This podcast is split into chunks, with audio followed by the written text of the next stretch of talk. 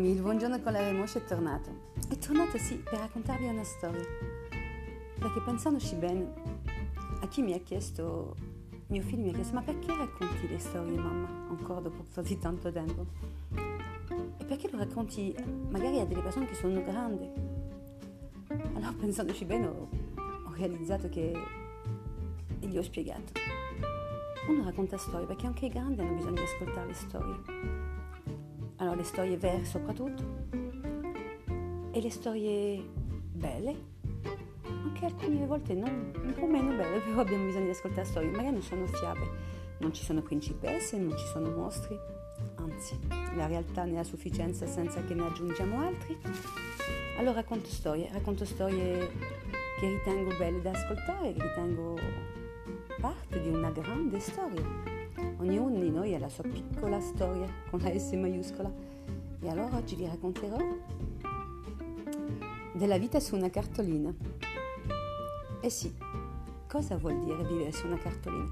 Allora partiamo dalle basi. Che cos'è una cartolina? Allora è quel pezzettino di carta 10 cm x 15 più o meno, tipo una fotografia, e inquadra un paesaggio meraviglioso e sul retro noi scriviamo Baci da Tahiti. E questa è una cartolina. Tanti anni fa, c'era una volta, tanti, tanti anni fa, nella metà degli anni Ottanta, una bambina appena adolescente che insieme alla sua famiglia intraprese un viaggio lunghissimo per andare dall'altra parte del mondo a vivere il sogno di sua madre. Mia madre decise all'epoca potendo scegliere di trasferirsi a Tahiti, in Polinesia. Eh sì, fantastico, sulla carta è tutto meraviglioso. Sulla carta, ricordatevelo. Partimmo un bel giorno di settembre, una fine estate meravigliosa nella Provence francese e arrivammo a Tahiti, in quell'aeroporto chiamato Faa, un aeroporto di campagna fondamentalmente piccolissimo per quanto uno possa immaginare l'aeroporto di un'isola ancora più piccola, di solo 120 km di perimetro. E quando dicevo una cartolina, potrei addirittura dire un francobollo. Allora bello, arriviamo il primo giorno, dormiamo tutti, dormiamo tutti forse 24 ore, il jet lag ci aveva colpito. Arriviamo lì, dovevamo trovare una casa, perché non è che si arriva lì, tu hai tutto pronto, no? Ma mia madre non si è mai perso d'animo. Trovammo una, una residence, perché poi una casa è un parolone. Forse nessuno di noi ha, prima di vivere in un posto, ha idea di come vengono strutturate le dimensioni e le realtà. Insomma, arriviamo lì e si viveva vicino al mare, questo è evidente. Però vivere lì voleva dire tante cose, voleva dire andare a scuola pubblica, per integrarsi completamente. Voleva dire vestirsi di parei, avere i, ai piedi i tong, che sono le infradite, poi si chiamavano tong. Vuol dire andare ai negozi dei cinesi, perché pure lì i negozi sono in mano agli orientali, non agli autoctoni del luogo. C'è stava, almeno all'epoca, c'era una specie di politica commerciale prettamente asiatica Insomma, era quello. E poi Tahiti, Tahiti è talmente piccola che ci sono dei paesi che non sono paesi, sono dei chilometri su una lunga strada che taglia l'isola dalla punta alla fine. La capitale è Papete. Papete è un roviglio di persone, un bellissimo mercato, delle stoffe, dei profumi, dei, dei fiori. C'era, un, c'era una, un posto meraviglioso vicino al cinema dove andavamo a bere centrifugate di ananas. Sì, si usava già il centrifugato tantissimi anni fa. Insomma, Tahiti era quello. Era però una scuola strana che tu per andare a scuola non prendevi un autobus di linea, prendevi un truck. Un truck è un camion tagliato con la, la scocca tagliata e dove venne messo una struttura di legno con delle panchine e tu sali. E, insomma, e poi scendi al chilometro della tua scuola perché va a chilometri.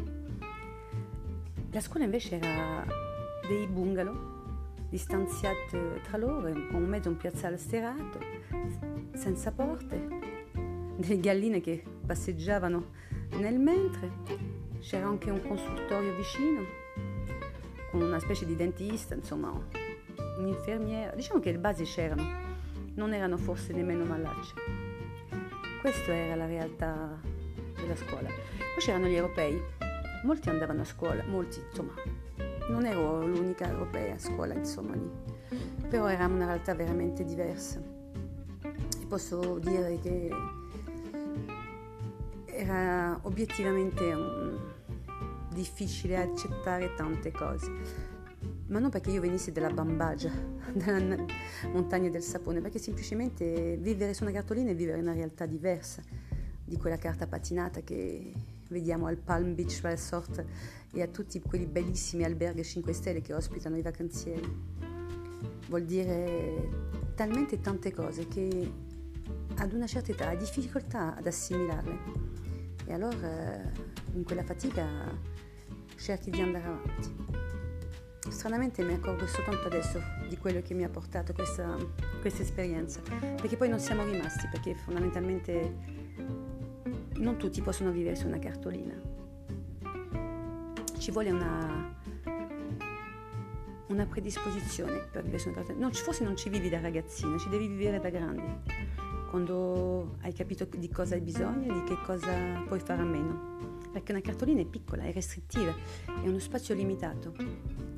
Allora quando siamo tornati da quella cartolina, ora, con il segno del poi, ho realizzato che sì, mi ha dato tanto e ancora oggi ho la malinconia di, di ricordare dei Natali particolari, delle giornate al mare, dei pensieri. Una collana di conchiglie che mi, ha, mi, ha, mi sono portata via, perché quando si arriva ti danno quelle di fiori. C'è il tamuré, il balak d'accoglienza e quando te ne vai ti danno quelle di conchiglie, perché i fiori si appassiscono, i fiori marciscono Invece le conchiglie rimangono perché il mare ti dà un dono che non puoi dimenticare. Tahiti è una cartolina che tengo ancora nel cassetto. Nel cassetto dei ricordi insieme alla memoria di chi oggi non c'è più e di chi c'è ancora. Mi sono portato via molto della loro cultura, in una lingua strana, cacofonica e anche musicale di quegli usi costumi che fanno sorridere adesso, di un ballo divertente. Però tra il prendere e il lasciare ho lasciato anche un pezzo di me. E questo è raccontare una storia. Che non esiste una morale, se non quella che le cose passano e che malgrado tu non voglia ricordartelo, da qualche parte su di te una piccola ruga, un piccolo solco è un'impronta di quel passaggio. Allora adesso richiudo quel cassetto, quella cartolina, la ripongo e il buongiorno con la Eremosh vi aspetta un'altra storia, a un altro racconto di un mondo vissuto con il sorriso sulle labbra e con una tazzina di caffè accanto alla scrivania.